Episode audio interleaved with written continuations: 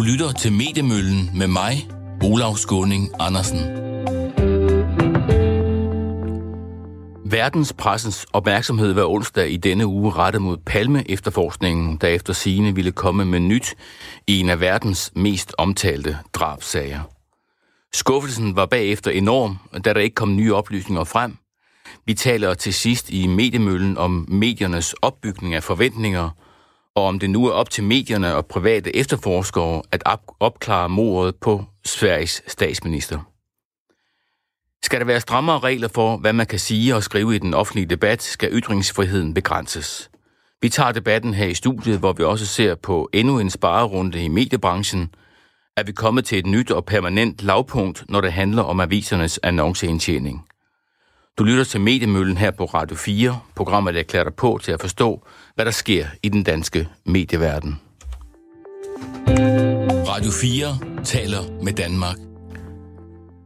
Vi begynder med historien om en debatredaktør på New York Times, der blev tvunget til at forlade sin stilling. En begivenhed, der også har skabt efterdønninger i Danmark. I kølvandet på urolighederne efter drabet på George Floyd i Minneapolis, publicerede New York Times et debatindlæg, hvor en senator argumenterede for at bruge overvældende magt mod de voldelige demonstranter, der havde erobret gaderne i mange amerikanske byer.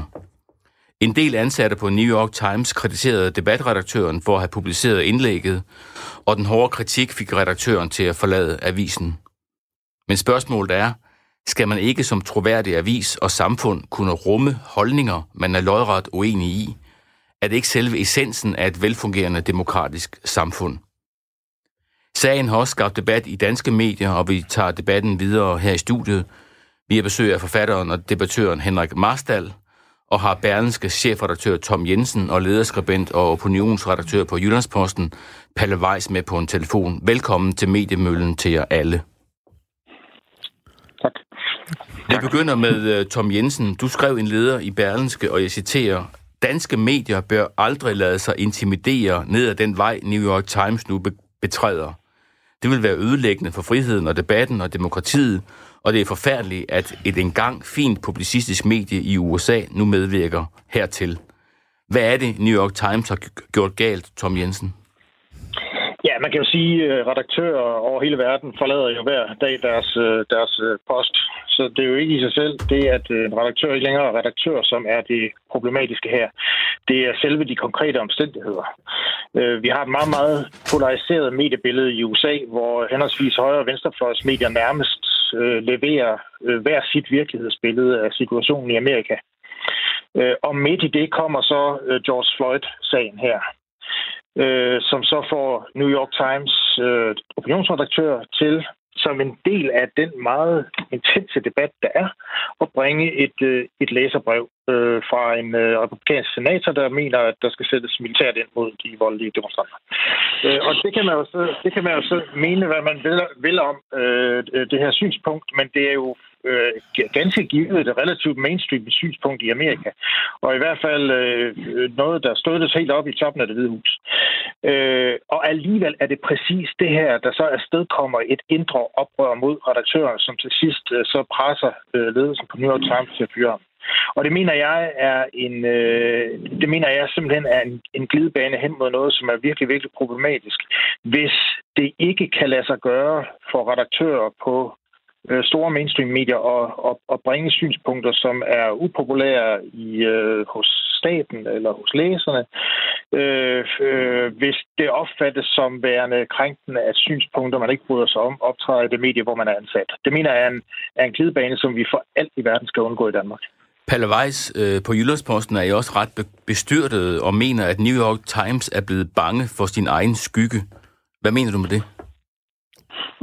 Ja, vi, jamen, vi mener jo dybest set, at, at, at, øh, at New York Times, som jo ellers øh, altid har, har brystet sig med, at den udgiver all the news that's fit to print, altså at den øh, vil høre begge sider, og at den vil vise nuanceret og, og, og sandt et, øh, et billede, og præcis et billede af verden, som, som man nu kan som medie. Her går fuldstændig den anden vej og gør alt det, som ikke har noget som helst med journalistik at gøre nemlig at, at, at, at, at lægge sig ned over for en opinion, som øh, åbenbart har, er for sart til at, at kunne rumme synspunkter, som øh, den ikke er enig i. Så, så, så det er jo en, sådan en publicistisk forlitterklæring, som vi også skriver. Øhm, og, og på den måde mener jeg, at New York Times bevæger sig, som jo ofte er blevet kaldt verdens bedste avis og, og så videre, øh, bevæger sig så langt væk fra det, som den burde stå for, som, øh, som overhovedet muligt. Men hvis øh, ret mange mennesker føler sig krænket af, hvad der står i det indlæg, øh, er det så ikke et problem? Altså, hvis vi skulle redigere vores medier ud fra, hvad folk føler sig krænket over, så, så ville de hurtigt blive meget, meget tynde, fordi der er jo, du bliver jo dagligt krænket over et eller andet, eller sur, eller vred, eller uenig. Og det er jo netop det, som er meningen med medier, især med debatstof, det er jo netop, at, at du bringer holdninger, som, som kan udfordre øh, øh andre mennesker og være med til på den måde at drive demokratiet fremad. At den, det, er jo, det er jo det, som hele den demokratiske samtale går ud på. Og som, som, som øh, Tom også lige var inde på, så, så er der jo øh, Øh, en polarisering i USA i de her år, som, er, som slet ikke kan sammenlignes med noget, vi ser herhjemme, hvor, hvor man driver øh, befolkningen simpelthen så langt væk fra hinanden som muligt. Og når medierne begynder at medvirke til den polarisering, så, så, så bliver man for alvor øh, bekymret. Øh, så, så jeg synes, det er, det er, det er men, altså, det, det, nej, selvfølgelig skal man kunne øh, bringe øh, krænkende øh, budskaber, så længe de holder sig inden for, for øh, loven. Ikke? Og, og det er vigtigt i forståelsen af, hvad der er, der rører sig i, øh, i USA og langt ind i magtens cirkler, som øh, der jo taler om her, at, at, at man prøver man prøver at, øh, og, og forstå, hvad, hvad, det egentlig er, der rører sig i den anden del af USA, fordi der er jo ingen tvivl om, at, at uh, New York Times er også et ekokammer.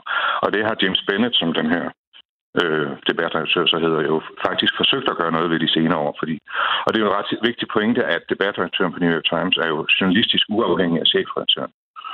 Så han kan, har, har faktisk friheden til at lægge sin egen linje i forhold til til avisen og i forhold til den journalistiske linje. Øhm, mm. Og det er jo så en ret vigtig point i forhold til sådan en, en avis som, som New York Times. Og det har han så, så faktisk forsøgt ved at, at ryste posen her de senere år. Ikke?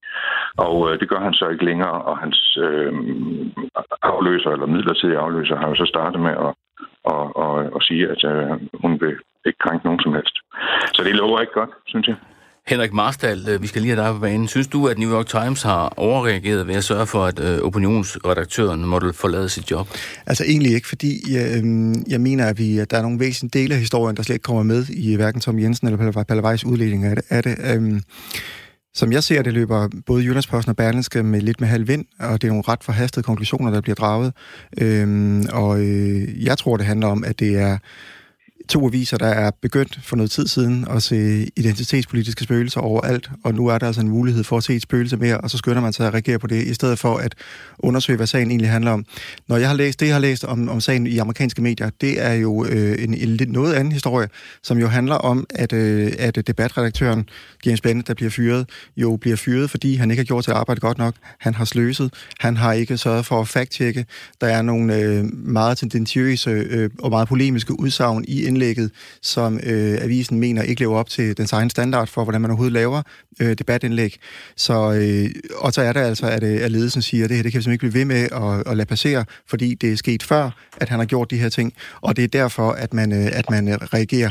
Øh, Tom Jensen skrev i sin leder, at det var primært øh, yngre venstreorienterede øh, medarbejdere på New York Times i alt 800, der havde reageret. Jeg har prøvet at finde ud af, øh, om det virkelig er rigtigt, om man virkelig ved, at det er yngre venstreorienterede øh, medarbejdere, der primært har, har reageret. Øh, så Tom Jensen, jeg ved ikke, hvor du har det fra. Jeg har i hvert fald ikke kunne finde noget dækning for, at det præcis er sådan, det forholder sig. Tom Jensen, har du svar på det? Nej, jeg har ikke en direkte kildehenvisning. Det er en, det er en observation, jeg har, jeg har, øh, jeg har gjort mig i, i, i den amerikanske dækning af den her sag. Men jeg synes, det Henrik Marstal så omvendt gør sig øh, skyldig her, det er at købe den efterrationalisering, som, øh, som øh, New York Times synes at brugt efter, man foretog den her afskedelse. Øh, fordi det, der skete, var jo, det, der skete, var jo, at der kom et enormt pres indenfra. Og det, og det for mig at se, det der er kernen i den her historie, det er, skal man bøje sig for det pres? Skal man som, skal man som øh, avisledelse bøje sig for det pres. Hvis man begynder at bøje sig for, øh, for det pres, og det er så her identitetspolitikken på en eller anden måde, mener jeg, kommer ind i billedet. Hvis man bøjer sig for det pres, så siger man også, at modtageren af de, modtageren af de ytringer, øh, vi alle sammen foretager hver dag, på en eller anden måde har et slags øh, vetoret. Øh, og så er vi altså på galt stævn i forhold til øh, den helt fundamentale øh, ytringsfrihed. Hvis det, jeg siger til dig, kan stoppes af dig alene, fordi du mener, at jeg krænker dig. Henrik Marstal, er det, et, er det udtryk for en god udvikling i samfundet, at der sættes grænser for ytringsfriheden? Jeg synes i hvert fald, det er en, en god udvikling, hvis medier begynder at være mere opmærksom på, hvad det er for nogle signaler, de kommunikerer. Ikke, ikke nødvendigvis fra, fra, deres egen, fra deres egen journalister, men fra, hvad de vælger at bringe i aviserne. Det synes jeg er en god udvikling, og jeg synes på en eller anden måde, at det New York Times gør her med at øh, forholde sig til et indlæg og erkende, at der er begået nogle fejl, det synes jeg faktisk er øh, udtryk for en øh, ret, ret solid og ret øh, fin rettidig øh, omhu. Så skal man huske en ting, som vi ikke har nævnt endnu, og det, det er jo, at øh, USA er jo på en måde, og New York er jo på en måde i en form for undtagelsestilstand. Folk de er simpelthen bange for, hvad der kan ske, når man går ned ad gaden. Der er ting, der kan eksplodere mellem hænderne på forsamlinger lige her og nu. Jeg kan godt forstå, at der er mange mennesker i den, øh, i den by, der er, der er alert, der er op at køre, og pludselig er der altså en avis, der bringer et indlæg, som øh, potentielt kan bringe øh, medarbejderne i fare. Jeg kan godt forstå, at man reagerer, så jeg tænker også, at øh, det, den, den undtagelsesagtige situation, undtagelses, undtagelsestilstandsagtige situation, man er i lige nu i USA, spiller selvfølgelig også ind, og der tænker jeg i hvert fald, at det som det mindste kunne være meget godt at lade tvivlen komme dem til gode, som føler sig bange af det her. Palle Weiss, kan du øh, forstå, at øh, man skal tage hensyn til, at, at der er en undtagelsestilstand i, i, øh, i USA lige nu, som øh, Henrik Marstal siger? Mm, det, det, selvfølgelig skal man det. Altså, det, det, det mm. tror jeg også, at hele det amerikanske samfund gør. Ja. Men, øh, men, men jeg er bare ikke enig i, at, at, at, at det så betyder, at man skal lade være at, at, at, at bringe øh, hvad hedder det, øh, et indlæg som det her øh, fra Cotton. Øh, fordi øh, altså, synspunktet er jo derude, selvom det ikke står i New York Times. Altså, og, og jeg mener jo grundlæggende også i krigssituationer, at man skal Øh, fægte med øh, åben pande. Og det vil jo sige, at vi skal møde hinanden med gode argumenter, i stedet for at, at lukke ned for diskussion, fordi vi tror, det øh, eventuelt potentielt, jeg ved ikke hvornår, kan krænke nogen. Øh, og, og, og det er jo, altså, vi, vi, vi, vi laver også, øh, vi øh, giver jo også Hizbut Tahrir øh, taletid og ytringsfrihed, selvom de jo grundlæggende vil, vil, vil nedlægge vores samfundsform. Ikke? Øh, men, men det gør vi jo ud fra en demokratisk forståelse af, at vi skal møde hinanden, også vores fjender, øh, i åben dialog ikke? og i, øh, i, med gode argumenter. Og så må vi tale hinandens øh, øh, argumenter ned eller op, eller hvad ved jeg, eller mødes på midten. Men, men hvis man bare siger, at det her, det kan vi ikke trykke, fordi det, det krænker nogen, øh, og det, øh, det, er ikke, det er ikke godt i en krigstid, så, så, så, så mener jeg, så er vi hurtigt ind i noget 1984-agtigt, som jeg ikke bryder mig om at tænke på. Vi taler meget øh, om ytringsfrihed, men Henrik Marstal, du har introduceret et nyt begreb, nemlig ytringsetik øh, og du mener, at ytringsetik skal kunne trumfe ytringsfrihed. Øh, hvad mener du med det? Altså, jeg skrev et indlæg i midt af maj i politikken, som var øh, affødt af Ytringsfrihedskommissionens store rapport, som blev offentliggjort på det tidspunkt. Og den fortæller jo, at ytringsfriheden i Danmark, øh, det gør den over 800 sider, den, den, den dokumenterer og konkluderer, at ytringsfriheden i Danmark har det ret godt. Og så er der den taler om et begreb, som kommissionen kalder for ytringssikkerhed. Det vil altså sige, at øh, det, der er problemet, det er, at folk kan føle sig usikre, når de øh, siger noget, eller de gør noget, især på sociale medier har der været mange problemer, og er mange problemer med mennesker, der siger noget og bliver ligesom lukket ned af andre på brutal vis. Øh, det er et begreb eller en, en diskussion, som jeg selv har været en del involveret i som, som debattør. Og så er det altså, at jeg er gået skridt videre og taler om det her ytringsetik-begreb, som for mig at se angår mediernes medansvar for udbredelsen af udsagn i situationer, hvor personer, for eksempel i interviews eller i debattenlæg, fremsætter hadefulde eller demoniserende udsagn. Og det vil sige, at medierne dermed bør vurdere det hensigtsmæssigt i overhovedet at bringe udsagnene. Og min, min pointe er jo det der med, at ytringskritik angår altså ikke blot den, der taler, men også det medie, vedkommende taler ind i. Tom Jensen, hvad mener du om øh, ytringsetik? Ja, for det første, så, øh, så er det jo sådan, at øh, vi på medierne redigerer vores medier. Altså, det er jo det er ikke sådan, at det er, det, det er jo ikke sådan, at alt indhold øh, bare flyder ind i vores mediehuse, så flyder de ud i vores medier bagefter.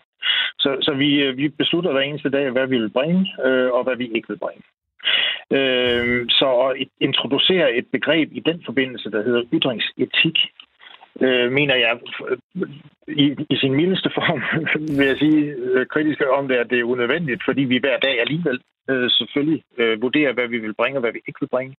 Og på den anden side, så synes jeg jo, at det er en slags, som jeg læser det, i hvert fald i Henrik Marstals indlæg, en slags, et slags forsøg på at formalisere en afvisning af det, man ikke kan lide.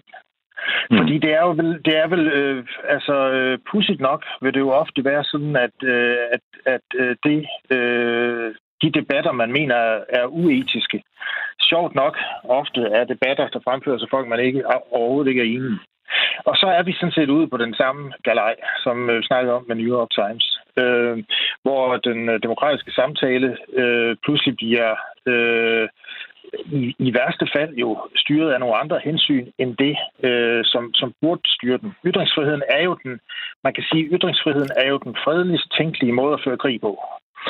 Øh, og, øh, og, og hvis man ikke gør det på den måde, så kan man jo frygte, at, øh, at, øh, at andre midler bliver taget i, øh, i anmeldelse, hvis ikke man kan bruge den fredeligste måde at føre krig på. Palle Weiss, øh, vil man ikke få en mere konstruktiv debat, hvis man sorterer de meget grove indlæg fra? Øh, eller med andre ord, skal man, skal man indføre en ytringsetik på Jyllandsposten, mener du? Ja, altså, det kommer næppe bag på nogen af det. Jeg er meget enig med Tom Jensen her.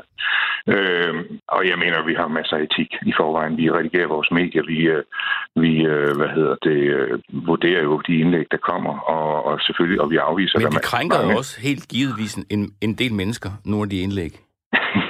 Jeg synes, altså, det, ja, jeg ved ikke, krænker eller provokerer eller udfordrer, eller hvad ved jeg ikke. Altså, jeg, jeg, jeg, det der krænkelsesbegreb, det synes jeg er blevet sådan lidt, øh, lidt udvandet efterhånden. Men det, der også, også, det er jo netop meningen med den offentlige debat. Det er jo, at den skal udfordre. Den skal føre os nye steder hen. Den skal få os til at tale sammen, ikke? Altså, og, øh, og øh, blive klogere på os selv og hinanden. Ikke? Øh, og, og, og derfor er det jo vigtigt med det der indlæg i New York Times, fordi Øh, det er vigtigt for dem, der læser New York Times, at prøve bare at sætte sig en lille smule ind i, hvorfor øh, folk de stemmer på Trump. Altså, de gør det jo ikke udelukkende, fordi de er idioter. Men, altså, det, det er, der er jo en grund til, at de har stemt på ham. Og, det, og den der del af USA, som, som øh, New York Times her er med til at, at polarisere øh, endnu mere, øh, bliver man jo nødt til at forsøge at forstå. Altså, hvis ikke det der land skal falde fuldstændig fra hinanden. Og der nytter det ikke, at man begynder at indskrænke ytringsfriheden og, og, og være smagsdommer på den måde der, øh, som, som man har gjort. Og det vil du heller ikke se i, i Jyllandsposten. Vi går ind for en åben øh, demokratisk debat, øh, så åben som muligt. Og det er klart, det skal altid være inden for, for lovens rammer, ikke? Øh, men, men, men, øh, og, og de er jo udmærket, og vi har presseetiske regler osv., som vi følger. Så vi har jo allerede en ytringsetik, hvis, øh, hvis man skal bruge det begreb. Henrik Marstal, er der ikke, som øh, Palle Weiss er inde på, allerede sat rammer for ytringsfriheden. Altså, der er jo mm. det presse, det pressenævnet, og der er mm. domstolene, de kan jo dømme folk for injurier. Altså, bør der være flere reguleringer? Jo, heldigvis har vi nogle, øh, nogle gode reguleringer, som vi også øh, alle sammen er enige om er, er fine og gode. Det er jeg helt sikker på, at både Tom Jensen og, og, og Jyllandsposten og Palle Weiss også er enige med mig i. Det, jeg taler om, det er, at der generelt over 20 år er sket en glidning i, hvad der bliver sagt i medierne, som er blevet grovere og grovere. Nu så vi de sidste forår med Rasmus Paludans øh, helt uhyrlige udtalelser, øh, som han jo også øh, nu er anklaget for, står anklaget for, øh, for nogle, øh, for nogle øh, udsagn, der overskrider øh, racismeparagrafen. Øh, det bliver bragt, øh, uden der egentlig er nogle medier, der synes, at de behøver at gøre andet end at blot øh, og dækker sig under det her efterhånden lidt for smalle finblade, der hedder, at vi fremstiller blot, hvad andre folk mener. Vi har ikke selv nogen, nogen, nogen, nogen øh, mening om det. det øh, jeg har set mange eksempler på det her i de seneste 20 år, at tingene er skrevet, øh, at den islamofobien har fået mere og mere plads, fordi at medierne blandt andet tænker, at det, skal, det der er en holdning, en politiker har, eller en anden har, det skal vi da bringe, fordi det er relevant for os at høre. Resultatet er bare, at det har øh, for det første negative konsekvenser konsekvenser for de grupper, det går ud over. Og for det andet, så øh, er det også bekymrende, når medierne ikke rigtig for alvor går ind og gør, og, og gør noget ved det.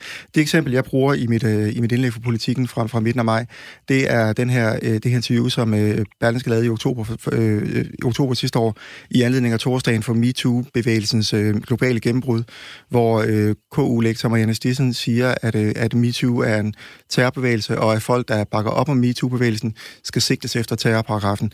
Det fik lov at stå fuldstændig uantastet i avisen, og der er det, jeg siger, jeg, for, for mig er det på en eller anden måde en brøler, fordi at der er en underforstået legitimering, i og med at det står i avisen, så bliver det jo også noget, der får en vis vægt, der får en vis autoritet.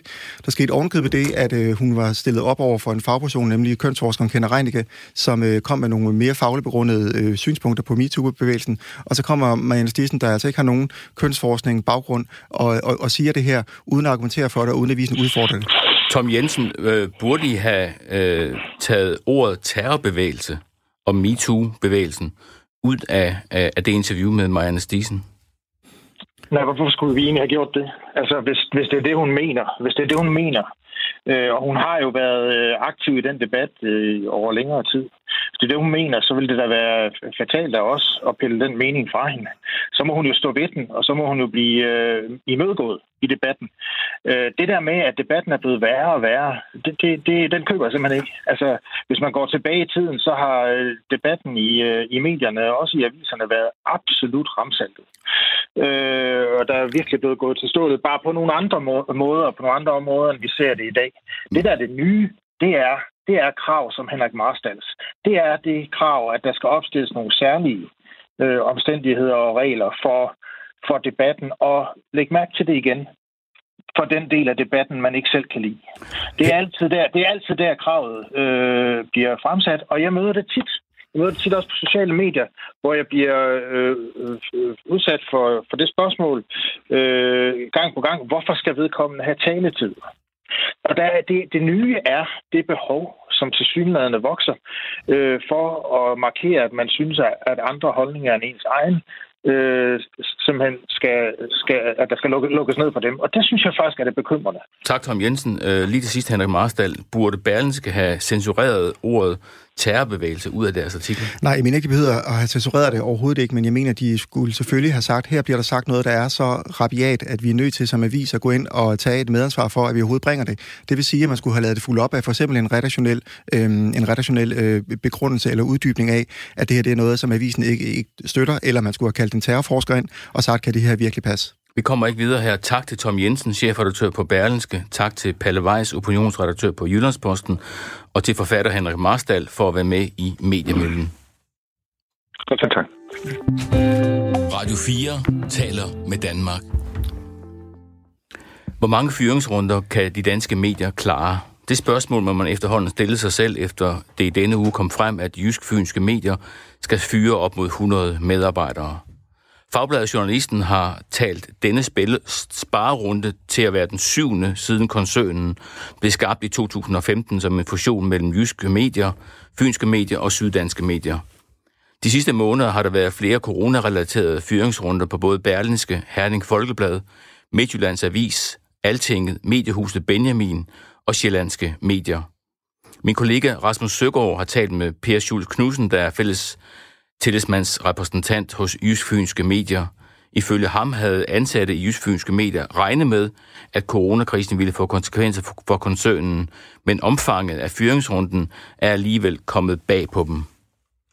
Vi havde regnet med, at der ville komme en fyringsrunde, fordi at øh, ledelsen i forbindelse med den seneste fyringsrunde i oktober sidste år udstedte et, øh, et løndiktat, som sagde, at hvad der blev hentet af lønstigninger i, øh, ved overenskomstforhandlingerne her i foråret, øh, at det skulle modsvares af, af besparelser øh, på øh, også lønområdet.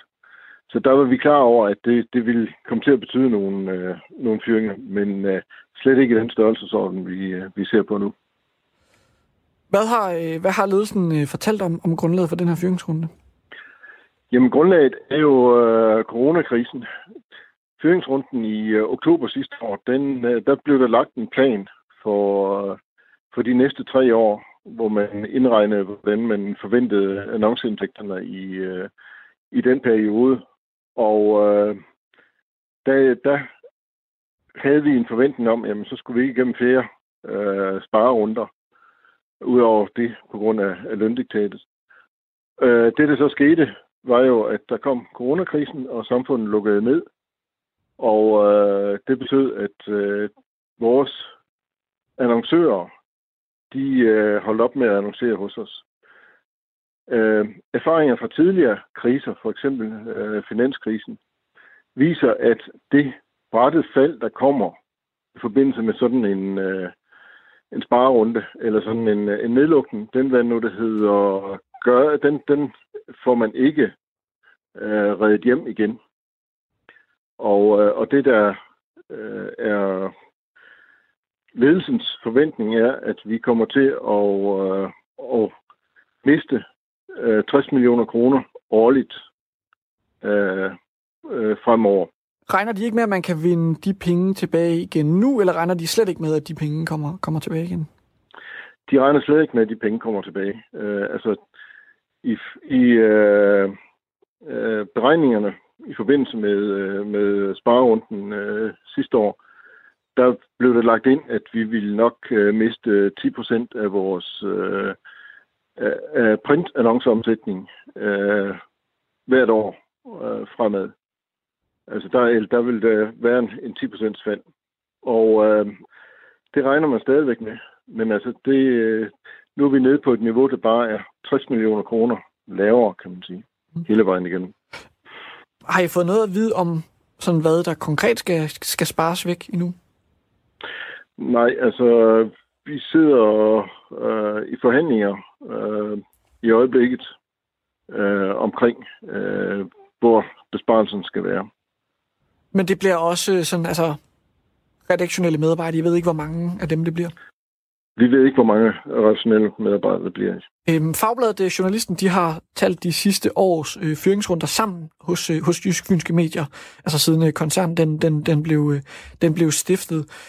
Øhm, de kommer frem til, at det her det er den syvende øh, fyringsrunde, og øh, jeg ved godt, det er nok et lidt dumt spørgsmål, det jeg stiller nu, men hvordan er stemningen i, i sådan et mediehus, hvor der har været syv, syv fyringsrunder øh, på, på relativt få år? Jamen altså, stemningen er, at når man, vi får sådan noget at vide, jamen så tænker folk, åh oh, nej, ikke igen. Og, øh, men, men taber sådan lige øh, engagementet øh, en, en kort periode. Men, øh, men så vender man tilbage og siger, jamen okay, lad os øh, nu give den en, øh, en skalle mere. Øh, problemet er bare, at der er grænser for, hvor meget pres, der kan lægges på den, på den enkelte medarbejder. Og, øh, og der er i forvejen, før den her sparerunde, lagt øh, meget øh, pres på, på medarbejderne. Så du tænker, at I ikke kan blive ved med at levere det samme produkt, hvis der bliver skåret yderligere? Altså, der er behov for, at øh, vi får set på, jamen, hvor, hvor kan vi vende noget, der hedder sænke ambi- ambitionsniveauet. Øh, fordi øh, vi kan ikke blive ved med at levere det samme produkt, som, øh, som vi har gjort sidste. Det fortalte fælles tillidsmand på Jysk Fynske Medier, Per Schulz Knudsen. Som jeg nævnte før, er Jysk Fynske Medier ikke det eneste sted i medieverdenen, hvor coronakrisen har haft økonomiske konsekvenser. Rasmus Søgaard har også talt med Holger Vilks, der er administrerende direktør i Dansk Annoncørforening. Vi er grundlæggende sat i verden helt tilbage i 47 for at øh, varetage danske annoncørers interesser i forhold til lovgiver og i forhold til øh, samarbejdspartnere. Og helt grundlæggende, så de, øh, de virksomheder, som vi organiserer, er jo typisk nogle af de, øh, de største danske øh, annoncører. Det vil sige så nogle som øh, eksempelvis Danske Spil og, og Danske Bank, for nu bare at, at nævne et par stykker. Og hvordan annoncerer så nogle firmaer i, i de klassiske medier? Altså langt de fleste, øh, især de rigtig store annoncører, de spiller jo på hele marketingpaletten. Nu kalder vi det en øh, uh, annoncørforening, men det er måske i dag et lidt, uh, lidt gammeldags udtryk. Der er vores engelske kolleger lidt hjulpet ved, at man kan bruge ordet advertiser, som, uh, som dækker lidt bredere. Men grundlæggende så, så, uh, så er det jo sådan, at i den moderne marketingvirkelighed, at man er nødt til at spille på alle medietangenter. Det vil sige alt lige fra klassiske uh, medier, som eksempelvis dagblad og tv, så til diverse former for digital markedsføring. Og hvordan, øh, hvordan øh, reagerede de her firmaer, som, som du repræsenterer, øh, da regeringen lukkede Danmark ned der i, i starten af marts? Altså, hvordan reagerede de på, på coronakrisen til at starte med? Det er jo nok fair at sige, at nedlukningen ramte os alle sammen som et, øh, som et chok, inklusive øh, vores medlemmer. Øh, mange så jo en øh, øjeblikkelig og ganske stor salgsnedgang. Det gælder selvfølgelig især de, øh, de rejsebureauer, som vi også har i vores, vores medlemsbase, men også andre, som eksempelvis i branchen. Og den naturlige reaktion på det, det var jo, at øh, man begynder at se på, øh, se på omkostningsbesparelser. Mange af dem havde også planlagte marketingaktiviteter, og det giver jo ikke øh, rigtig mening at, at køre store kampagner i en tid, hvor man forhånd ved, at forbrugerne ikke kan købe noget. Så dem valgte de så, så stoppe eller udskyde. Hvornår, hvornår, gik, hvornår gik alvoren ligesom op for dem? Var det der, da Mette Frederiksen hun, hun ligesom holdt det her pressemøde, hvor hun lukkede det hele ned? Var det, var det ligesom bare fra den ene dag til den anden, at, at der skete det her med, med annoncemarkedet? Ja, det gjorde det. Altså, det, skete, øh, det skete ret hurtigt, øh, og det skete også ret øh, effektivt fra, fra annoncørernes side. Øh, mange, altså, man kan sige, der, der hvor usikkerheden var, der hvor usikkerheden dels og stadig er, den ligger jo på, jamen, hvor hårdt ramt er vi. Hvor lang tid ville krisen vare, det var der ingen, der vidste. Og vil krisen i virkeligheden øh, sætte spor helt ind i øh, 2021, det er der jo ikke nogen, der ved. Der er mange, der kunne gætte på det. Men det, som rigtig mange annoncører de valgte at gøre med det samme, det var at sige, at fint de kampagner, som vi har i løbet af næste uger, eller den næste måneds tid, det er man vi simpelthen nødt til at stoppe, indtil vi har et, øh, i høj grad kan se, hvordan tingene egentlig kommer til at udvikle sig fremadrettet. Mm. Så man stopper simpelthen annoncer, man allerede har, har i gang? Ja, i de tilfælde, hvor det kan lade sig gøre. Og det kan det jo på nogle medier. Altså hvis du tager sådan noget som digitale medier, det kan man jo stoppe ret nemt. Det er trods alt interwebbet, og det er ikke, det er ikke hugget i sten. Så det er jo bare et spørgsmål om at trykke på, øh, trykke på stopknappen. Mm. Så er der de medier, som, øh, som der er en, lang, en længere bookingtid på, og det er især sådan noget som, øh, som tv. Det tager det noget længere tid ligesom at få stoppet øh, marketingtoget, og det tager længere tid at sætte det i gang igen. Øhm, og derimellem har du så ja, i virkeligheden en skala, der går fra, fra digital øh, til, til tv, igennem print og outdoor og radio osv. Øhm, ja, nu har, nu har den her krise jo så varet, øh, ja, jeg tror faktisk mere eller mindre ret præcis tre måneder, øh, siden hun holdt, øh, hun holdt det her pressemøde. Øhm, er der sket en, en ændring i, hvordan annoncørerne de har, de har reageret på, på krisen? Ja, altså den indledende panik, kan man jo sige, er, er overstået, hvis man kan bruge det udtryk.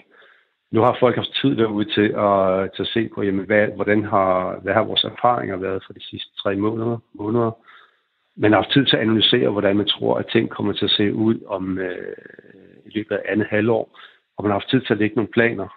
Så der er blevet løsnet en lille bitte smule op derude, men der er også blevet taget nogle beslutninger, som har betydning her for, for 2020 og for budgetterne i 2020, og dermed også for, for jysk fynske medier og alle mulige andre, der er hårdt ramt.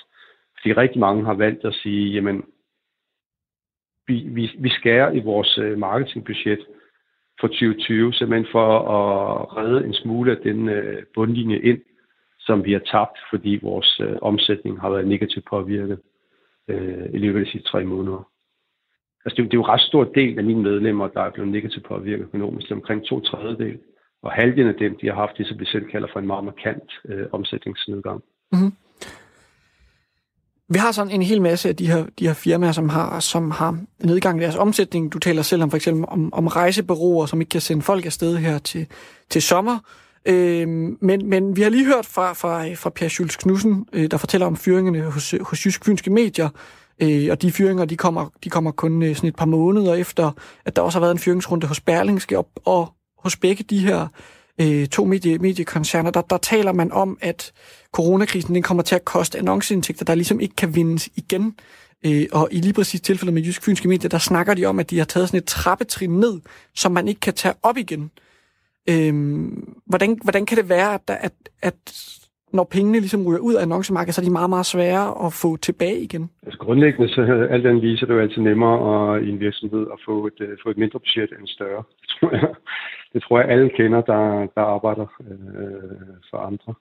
Men det som, det, som, det, som er, det, som, det, som er jo sket her, det er, at man forsøger som annoncør at spare øh, noget af det, man har mistet i, øh, i salg og omsætning. Simpelthen skulle for at kunne tage en besparelse ind for, at man øh, kan undgå at fyre medarbejdere, for eksempel.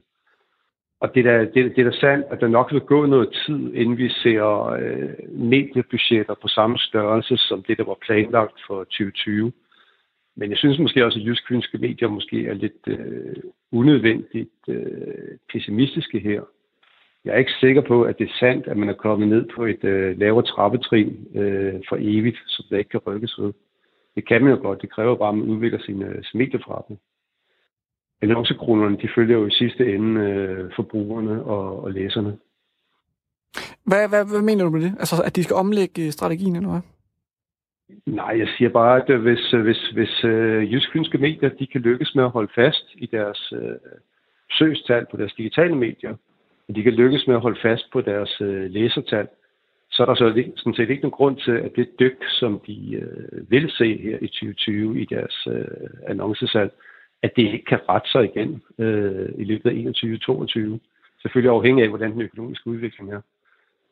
Så jeg er ikke, jeg er ikke, jeg er ikke, enig, i, jeg er ikke enig i, at der er en form for trappetrin, man er gået ned, eller der er en eller anden form for glasloft, man ikke bryder igennem. Som ligesom bliver sat ned gradvist. Det er du ikke enig i? Nej, det er sådan set ikke. Mm. Øhm, vi er jo ikke øh, de, de, de første, der, der taler med dig om det her. Øh, du har tidligere øh, givet et interview øh, til, til Media Watch, øh, hvor, du også, altså, hvor du også faktisk også selv kommer ind på, at der er sådan lidt en udbredt øh, pessimisme i, i, i markedet. Øh, hvordan, hvordan ser du den øh, pessimisme? Du lyder ikke helt så pessimistisk nu, når, når jeg taler med dig her. Nej, den var begrundet i, øh, vi lavede en, øh, en undersøgelse blandt vores medlemmer øh, en måned efter nedlukningen. Og der var rigtig mange der, som øh, når vi spurgte dem, var meget pessimistiske, når de kiggede frem mod, øh, mod 21-22. Nu er der så gået to måneder, og vi er alle sammen blevet øh, måske en smule klogere. Øh, så jeg tror, at den generelle forventning er jo nok, at, øh, at risikoen for, at vi kommer ind i en dyb og alvorlig og langvarig recession, måske er mindre, end den var for, ja, for blot et par måneder siden. Så det er jo ikke fordi, at, øh, at, at der er sådan en jubeloptimisme derude, men jeg tror måske, at den, øh, den virkelig dybe optimisme, den har, den er blevet lidt, øh, den har aftaget en lille smule. Det fortalte Holger Vildt, der er administrerende direktør i Dansk Annoncørforening, som repræsenterer de største danske annoncører. Nu skal vi tale med en af de virksomheder, for hvem coronakrisen har haft konsekvenser for annonceindtjeningen. Det er dig, Frank Vildstrup. Du er kommersiel direktør i Egmont. Velkommen til Mediemøllen. Tak skal du have. Jeres mediekoncern udgiver blandt andet øh, magasiner, alt fra Anders And til Euroman, og så laver I podcast i det format, der hedder Talktown. Mm. Øhm, hvis man nogensinde har åbnet for et af jeres magasiner, og det har de fleste jo, så ved ja, man, at, at der er annoncer i, ikke? Det er korrekt, ja. Hvad skete der med jeres annoncesalg øh, i dagene efter, at øh, regeringen lukkede Danmark ned? Ah, det kunne vi godt mærke, det må jeg sige. Øh, der var en, der var en, en ret hård opbremsning lige de der, øh, de der dage umiddelbart efter, efter udmeldingen om nedlukning. Øh, vi fik også annulleringer på noget af det, der var bestilt, så, så det, det gjorde ondt. Det gjorde det øh, helt bestemt. Hvilke konsekvenser har det, har det fået? Jamen altså, øh, jeg vil sige, vi har øh, en af de, en af de brancher, måske lidt væsentligt nævne, en af de brancher, som vi kan se, der er ramt ret hårdt, det er modebranchen. Og modbranchen er jo en af vores store kunder, så, øh, så der, der har det haft nogle øh, konsekvenser for os internt. Og og vi har, øh, det vi har gjort, det er, at vi har, vi har desværre måttet sige farvel til, øh, til en håndfuld medarbejdere, i forbindelse med, at vi har lagt øh, vores tre moderedaktioner sammen på Alfa Damerne, Euroman og Eurowoman, en redaktion. Så der har vi måttet sige farvel til nogle, nogle dygtige medarbejdere i den forbindelse. Er det optimalt? Det lyder som om, at Euroman og Alt for Damerne er to ret forskellige brands. Jamen, jeg kan berolige med, at øh, det vil være mod, der er rettet mod de læser, der også er til magasinerne. Det kan moderedaktionen godt styre, og vi har selvfølgelig folk, der har kompetencer inden for forskellige øh, dele af mode, så, så, så det behøver man ikke være bekymret for som læser. Okay. Nu har coronakrisen så stået på i næsten tre måneder. Er det blevet lige så slemt, som I regnede med, øh, efter at øh, Mette Frederiksen holdt sit pressemøde? Jeg må nok sige, at de første dage, der, der var der jo selvfølgelig ingen, der kunne vurdere, hvor, vi, hvor det er, vi tager os hen, og øh, og der så vi jo, altså der havde man jo forskellige scenarier foran sig, som, som, som ikke var behagelige at, kigge på. Og i, den, i det lys, der må jeg sige, der synes jeg, at det står bedre til, når jeg kigger på det i dag. Altså, det har begyndt at komme i gang i juni igen, og vi ser også øh, så småt, at øh, vores annoncører, de begynder at komme tilbage og, og lægge omsætning hos os. Så, så, så det er sådan set positivt, og i den forstand, der synes jeg ikke, det er så slemt, som, som, vi, som vi virkelig frygtede der lige, øh, lige dagen efter så er det klart, så er der nogle brancher, som for eksempel mode, som jeg nævner, som, øh, som, som er hårdere ramt, og som måske i de brancher kigger ind i nogle helt strukturelle ændringer. Og, øh, og det er selvfølgelig også derfor, at vi lige specifikt på det område har, har taget konsekvensen, kan man sige. Men, men, men alt i alt øh, er jeg optimistisk. I forbindelse med fyringsrunden hos Berlenske og den hos Jysfynske Medier her for nylig, er der også blevet snakket om et annoncemarked, der aldrig bliver det samme igen. Og hos Jysfynske Medier taler man om, at man har taget et trappetrin ned, så man ikke kommer op på igen. Øh, kan du genkende den beskrivelse? Altså jeg må sige, jeg synes, det er for tidligt at lave den konklusion. Øh, vi ser stadigvæk tilbageholdenhed i, i annoncemarkedet, det er der ingen tvivl om. Men vi får, så har vi først et, et realistisk billede, når vi kommer ind i efteråret, september, oktober måned, i forhold til, hvor stort det trin i givet fald er. Øh, så, så vi synes ikke, vi kan konkludere øh, øh, at markedet sådan generelt strukturelt har taget et skridt med, øh, eller trin med. Det, det, det synes jeg for tidligt at konkludere. Har I ændret noget i jeres øh, forretningsplaner, så I fremover øh, er mindre afhængige af, at der kommer penge fra annoncemarkedet? Ja, vi har ikke ændret noget i forbindelse med coronakrisen, men det er således, at vi i forbindelse med, eller rettere sagt for 3-4 år siden allerede, begyndte at kigge på en, en, en anden tilgang til markedet, en anden forretningsplan, som du kalder det, øh, hvor vi var mindre afhængige af de klassiske printindrykninger, men hvor vi i virkeligheden også laver indhold til vores annoncører. øh, og indhold til annoncører, der måske ovenkøbet også annoncerer på andre platforme end vores egen. Og, øh, og den strategi, den har vi forfulgt i siden, og med, med mere og mere øh, styrke, og det fylder meget mere i vores forretning i dag, end det gjorde for bare et år siden. Og det er selvfølgelig noget, det er også med til at holde hånden under os i øh, de her tider, at vi har en, et bredere produkttilbud at gå ud med, end bare, øh, end bare klassiske printindrykninger. Tak fordi du har tid til at tale med os. Frank Vildstrup, kommersiel direktør i Egmont. Så tak. Radio 4 taler med Danmark. Onsdag var store dele af verdenspressen samlet i Stockholm, fordi man forventede, at der ville komme nye oplysninger om det mor på Olof Palme, der blev begået for 34 år siden. Nogen havde sågar regnet med, at der ville blive fremlagt nye konkrete og tekniske beviser i en sag, der siden 1986 har martret sværet og skabt stor interesse i resten af verden. Derfor var der også monumental skuffelse, da pressemødet var færdig, og en afdød mand, den såkaldte Skandiamanden Stig Engstrøm, var blevet udpeget som mistænkt, og at efterforskningslederen derefter fortalte, at Palme-efterforskningen nu var nedlagt. En af dem, der fulgte intens med, var Anders Christiansen, der producerer programmet Krimiland her på Radio 4. Et program, der udelukkende handler om mordet på Olof Palme, og vi har Anders Christiansen med her i studiet. Velkommen til Mediemøllen. Jo, tak skal du have. Hvorfor var skuffelsen så monumental efter det presmøde? Jamen, det var den, fordi der jo øh, i flere medier var, var skrevet om, at, øh, at der kom nogle, nogle tek, tekniske beviser. Blandt andet øh, morvåbnet. Altså, man havde forventet, at der kom et eller andet hårdt slående nyt, øh, hvilket der ikke gjorde. Altså, der var, der var intet nyt for, for dem, der har fulgt sagen, som, som jeg har gjort øh, op til. Så alle de oplysninger, der kom frem, øh, er, var kendt i forvejen. Kan du prøve at beskrive nogle af de øh, forkerte nyheder, der kom inden? Ja, altså den helt, den helt store forkerte nyhed, øh, det var den her med, at, øh, at, øh, at efterforskerne skulle have fundet morvåbnet.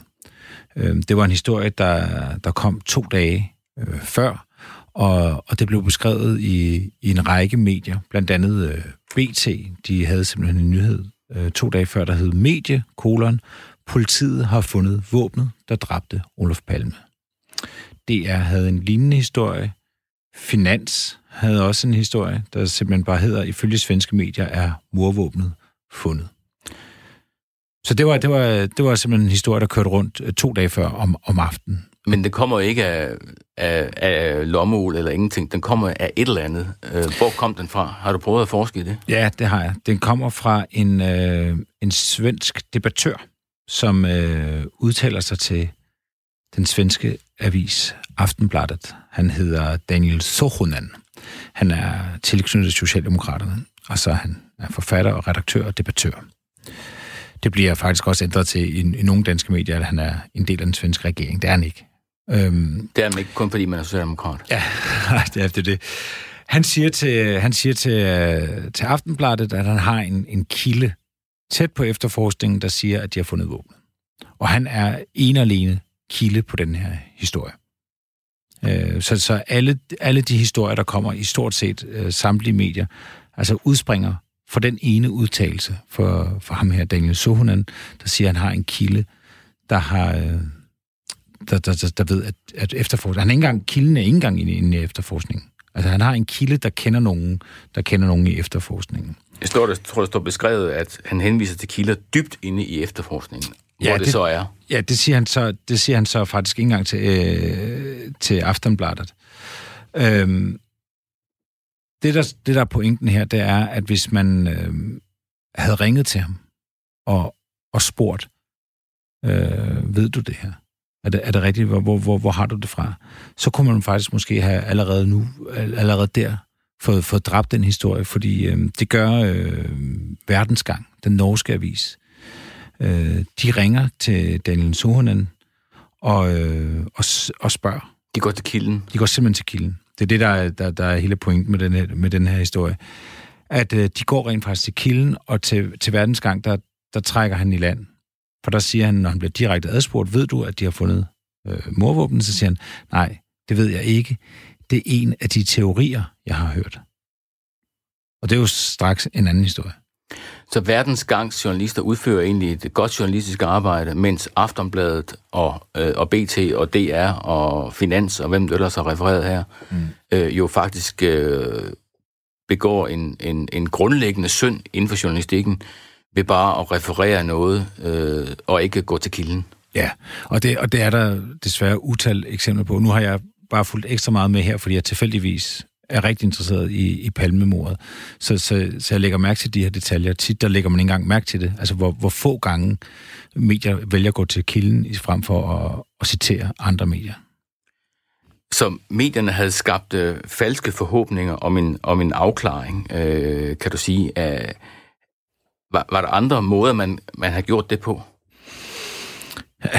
Jamen, altså, man har jo lavet en, en der har været masser af historier om, øh, om politiets arbejde små læg, blandt andet, at man havde taget DNA øh, fra nogle af Skandiamandens øh, slægtninge. Øhm, Og det havde man heller ikke? Jo. Okay. Det havde man, men, der men, ikke, men man, havde, der... man havde ikke undersøgt øh, til hvad og hvorfor, og man havde heller ikke undersøgt, om de havde taget DNA-prøver fra, fra andre mistænkte.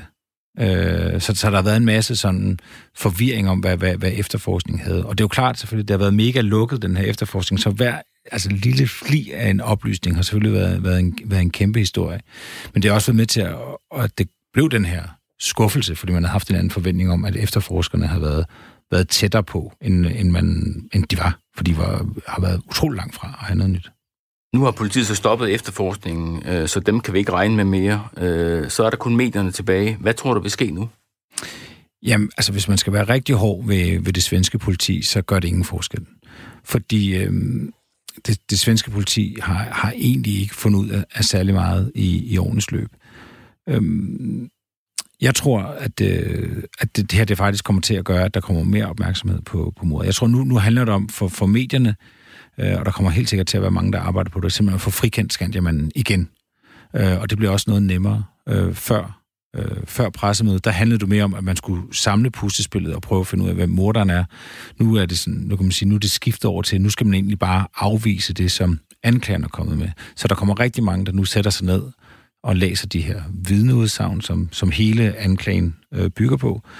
Og, og der kommer simpelthen øh, så mange, øh, jeg tror, der kommer en række bøger og artikler og sådan noget, der simpelthen handler om at få, få den her sag til at, at smuldre. Men kan man egentlig sige, at groft øh, sagt, at øh, de væsentligste oplysninger, der er kommet frem siden mordet i 86, ikke kommer fra politiet, men kommer fra enten private e-, efterforskere eller medierne? Ja, altså hvis man ser bort fra selvfølgelig øh, de vidner, der ligger, altså vidneafhøringer, det er jo selvfølgelig udelukkende politiet, der har det, men alt det, der ligger, ligger udenom, altså sådan en som Skandiamanden, altså ham, der nu er blevet anklaget af politiet, øh, eller chefanklageren for, for mordet, han var jo ikke interessant for politiet. Altså det er, det er jo øh, forfattere og journalister, der har fundet frem til ham og, og, og gået, gået hans historie igennem og, og skrevet bøger om det og sådan noget. Det er, det er jo journalister, der har gjort det.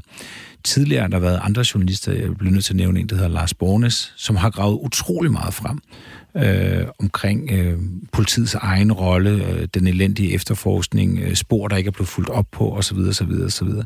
Så, så meget af det, vi egentlig ved om palmemordet, det er, det er faktisk øh, svenske journalisters skyld. En af de øh, journalister, der har skrevet øh, en bog om palmemordet, det er Jan Stoklasser, og han siger til Berlinske, Øh, den private efterforskning vil måske fortsætte i 30 år mere, og jeg håber også, at politiets efterforskning på et tidspunkt kommer i gang igen med brug af flere ressourcer og moderne metoder. Jeg tror, det her er en sag, der til sidst vil være mulig at løse. Mm. Tror du også det, Anders? Jeg har min tvivl. Det har jeg. Altså, fordi det, noget af det, de faktisk sagde til pressemødet, det var, at det har ikke været muligt at de her kugler, som man har fundet, som Palme og, og fruen blev skudt med, men de er så dårlig stand, du kan ikke knytte dem til et morvåben. Og jeg tror desværre, man har får brug for et, et, et morvåben for at kunne øh, finde en mor. Ellers så skal man have en, en troværdig øh, indrømmelse fra en person. Ja, og, og, og der er 130, der har indrømmet mordet på Olof Palme. Det er troværdigt. og, og mange af dem er, er må, måske også for døde, af dem det kunne have været. Okay. Så jeg tror, det bliver svært. Tak fordi du var med her i studiet, Anders Christiansen, der er øh, studievært på Krimiland her på Radio 4, og man kan gå ind og, og høre øh, det seneste, den seneste udgave, hvor I sendte direkte fra, fra pressemødet øh, i onsdags. Den kan man finde inde på Radio 4's hjemmeside og i Radio 4's app. Vi vil vejs ende her af Mediemøllen. Programmet kan hentes på Radio 4's hjemmeside og Radio 4's app, og der hvor du ellers finder dine podcast. Du kan komme i kontakt med os på mailadressen mediemøllen radio4.dk. Programmet er produceret af Wingman Media for Radio 4. På fredag kl. 12.10 tager vi en sidste tur i Mediemøllen. Tak fordi I lyttede med.